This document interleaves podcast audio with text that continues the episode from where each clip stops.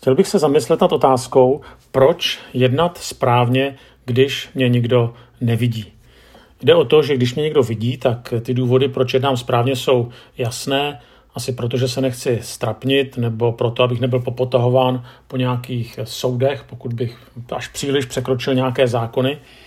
Ale co když mě nikdo nevidí? A co když neponesu žádné důsledky? Že prostě si můžu být jistý, že když eh, udělám něco špatně, třeba, že nezaplatím za parkoviště, ale stoprocentně vím, že tam nikdo nepřijde, nějaká kontrola, tak nebudu popotahován.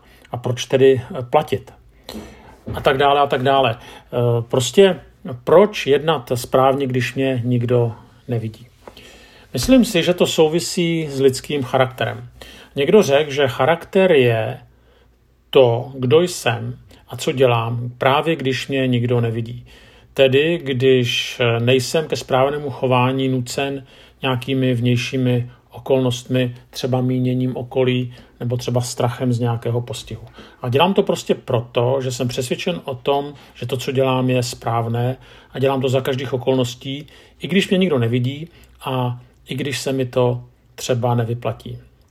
Charakter prý pochází z řeckého slova a původně v řečtině to slovo znamenalo to, co je vytesáno.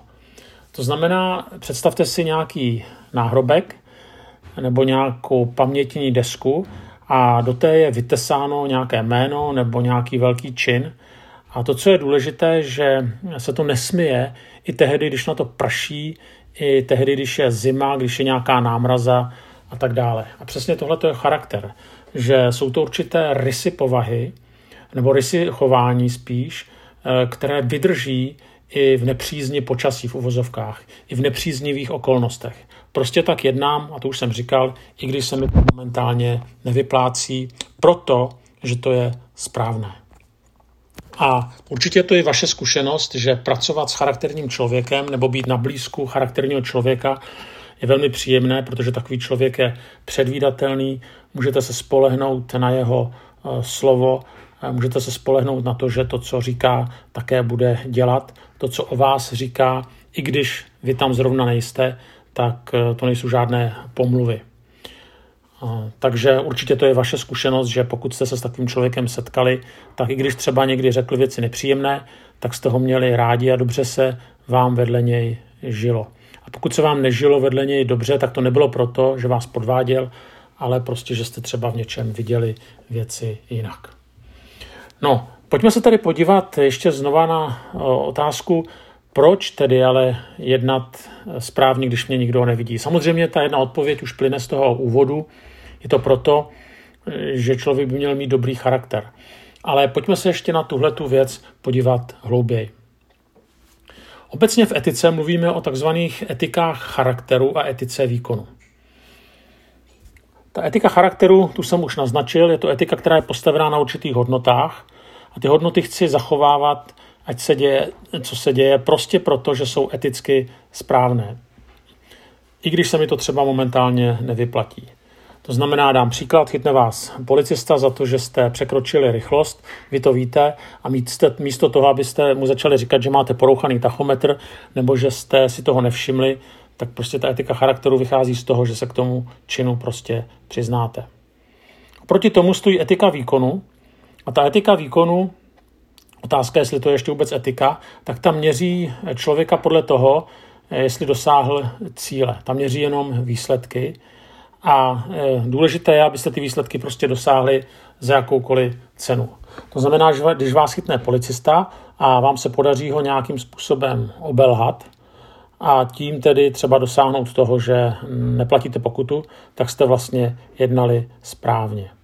Nebo jiný příklad je, že když e, třeba vyhrajete nějaký závod, ale použili jste zkratku, ale ten závod jste vyhráli, tu medaili jste vyhráli, tak jste vlastně jednali správně.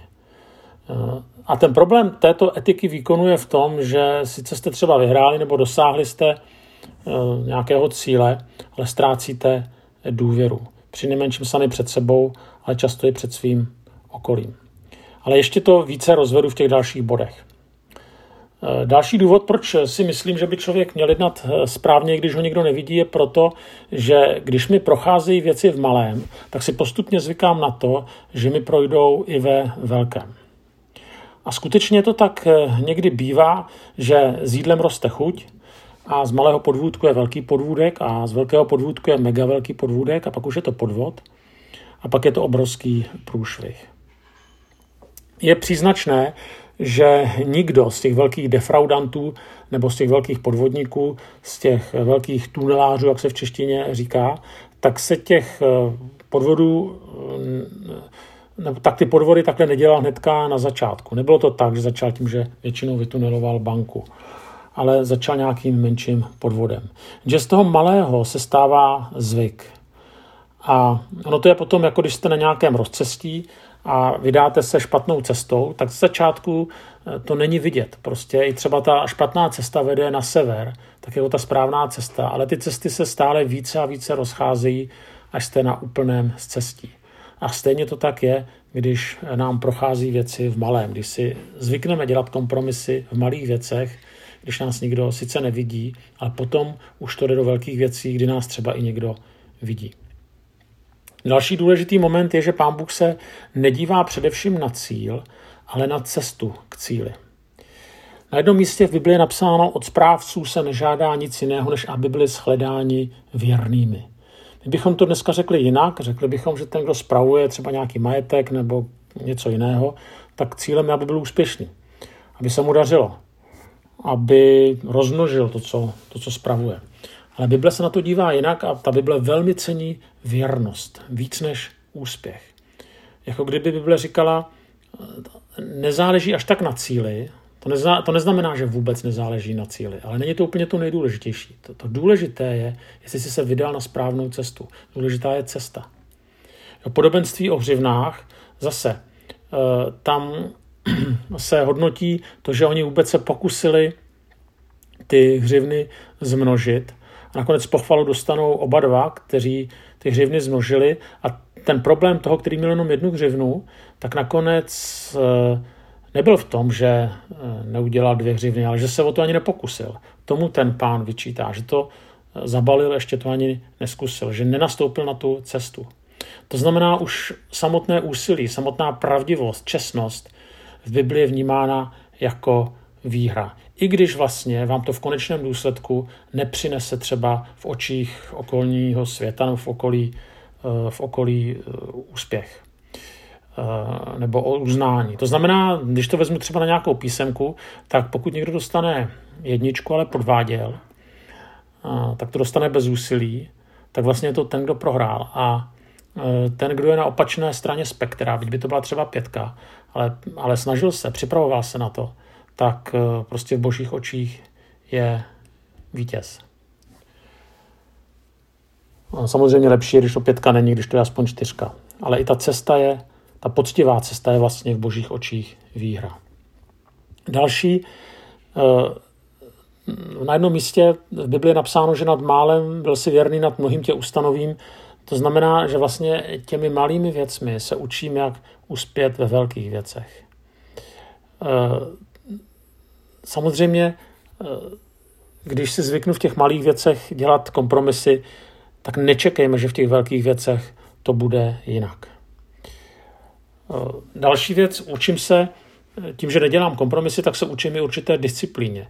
Disciplíně nelhat, disciplíně být pravdivý. A to se potom stává jakoby mojí součástí. Jo, ale znova platí, že těmi malými věcmi, tím, co dělám, když mě nikdo nevidí, tak se učím, jak potom uspět, jak být pravdivý v těch věcech velkých, které jsou velké. Další důležitá věc, často mluvíme o vztahu, že s Pánem Bohem je důležité mít vztah. To je určitě pravda. Eh, mluvíme o tom, že Pána Boha milujeme, On miluje nás. Všimněte si, že když máte někoho rádi nebo když někoho milujete, tak se mu chcete líbit i v maličkostech. Když si to promítnete do vztahu muže a ženy, eh, tak eh, ta manželka ode mě Nechce, abych se jí věnoval jenom, když jsme na dovolené, nebo abych ji zajistil jenom nějakou luxusní dovolenou. Eh, nebo abych se k ní hezky choval, jenom když jsme v přítomnosti druhých lidech, lidí, ale abych k ní byl pozorný i v malých věcech, když jsme doma, když nás nikdo nevidí, nejenom když jsme na dovolené, ale i když spolu jedeme v tramvaji a tak dále. To znamená, chceme se jeden druhému líbit i v maličkostech. A stejné by to mělo být i mezi člověkem a Bohem. Jestli tedy skutečně platí, že Pána Boha máme rádi a On má rád nás, tak zase člověk by se měl snažit se mu líbit právě v těch malých věcech. Ono nakonec je to tak, že v těch velkých věcech se snažit líbit není až takový problém. Prostě realita je taková, že když třeba přednáším, přednáším někde na sjezdu mládeže nebo eh, na United a eh, slyší mě několik tisíc lidí, eh, případně když třeba mluvím někde v televizi a vím, že mě bude taky slyšet několik tisíc lidí, tak si věřte mi, že si to skutečně jak si připravím. Slovo od slova, že si to třeba řeknu i nahlas ještě předtím. A na tom není nic divného, to by udělal každý. Jenže mnohem důležitější, nebo stejně důležité, ne důležitější, ale stejně důležité je, abych se stejně připravoval, i když třeba přednáším pro nějakých pět lidí eh, v nějaké horní dolní. Tak asi si to nebudu říkat na nečisto, ale přesto. A je to proto, že eh, tu službu vykonávám pro Pána Boha a prostě by mě mělo záležet na tom, abych to, co pro něj dělal, tak dělal prostě dobře. Abych eh, i v těch maličkostech se mu snažil zalíbit. Další důležitá věc, že Bůh je Bohem celého života. Mluvíme o takzvané celistvosti nebo holismu. To znamená, není to tak, že je Bohem jenom v těch důležitých, velkých, bombastických věcí, ale i v zdánlivě nedůležitých věcí nebo oblastí života. Jenže ono to tak je, že vlastně ty takzvané důležité od nedůležitých se úplně nedají oddělit. A samozřejmě ty velké důležité věci jsou ty, které jsou vidět, ale často tyhle ty velké důležité věci, které jsou vidět, mají podhoubí právě v těch věcech, které vidět nejsou. A e, ono to spolu prostě je spjaté a nedá se to od toho oddělit. Další, v Biblii je velký důraz e, na takzvané věci, na takzvané skryté věci. Jo, napadá mě třeba ten příklad s modlitbou, kdy pán Ježíš říká, nemodlete se na odiv. Jo. Jděte radši do svého pokojíku, tam se někde zavřete. Jo. Nebo když se postíte, tak to nemusí každý vidět. Jo. Nemusíte to všude říkat, že se zrovna postíte. Nemusíte se tvářit tak svatí na mostě. Eh, a pravda je taková, že, eh, že zase svět tlačí na to, co je vidět. Jo. Příklad třeba Facebook. Jo. Facebook to je taková síň slávy, kde se lidé vystavují a kde nás informují, kolik přečetli knížek a kde nás informují, na jaké byly konferenci a co se jim všechno podařilo. Já si myslím, že to není úplně mimo, ale zase má to své meze. Myslím si, že někteří lidé už tady ty meze ztratili. Eh, musíme si dávat pozor, aby z nás nebyla kultura narcisů, kultura eh, vystavovatelů se, jo, kultura exhibicionistů. Na nás je, abychom se tady tím myšlením světa nenechali pohltit. Hmm. Abychom nezapomínali na to, že Pán Bůh se dívá na to, co děláme ve skrytosti, právě když nás nikdo nevidí. Co děláme tehdy, když uh, není co dát na ten Facebook pomyslný. Uh, a skutečně na těch skrytých věcech nejenom, že záleží, ale i Pán Bůh je bere vážně. Další věc, eh, tím, že podvádím, což eh, se právě děje někde ve skrytosti, tak nakonec škodím i sám sobě.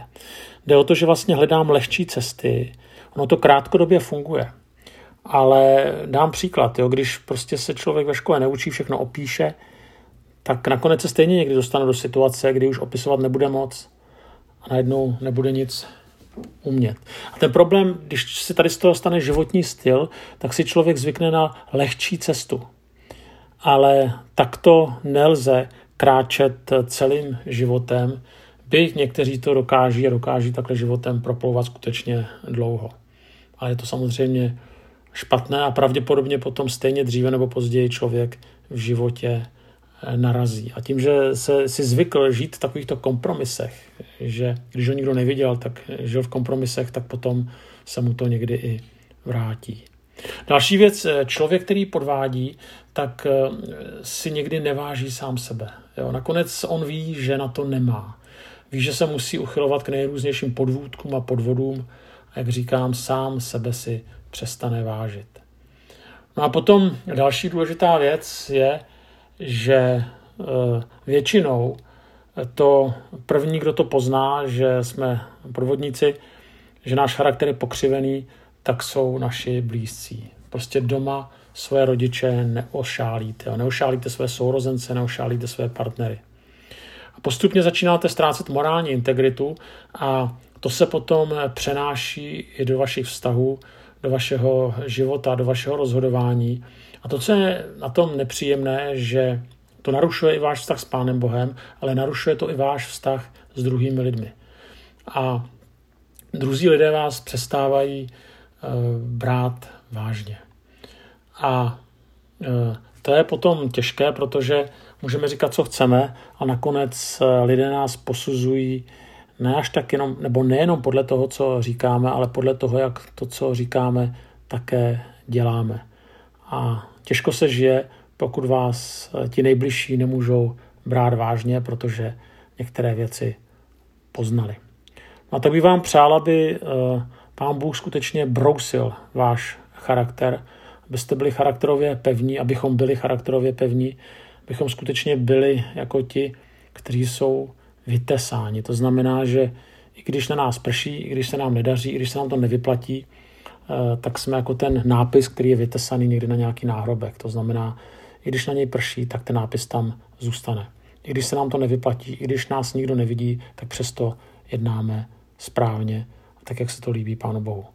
Tak eh, bych vám přál, nám všem bych to přál, aby se nám tohleto dařilo.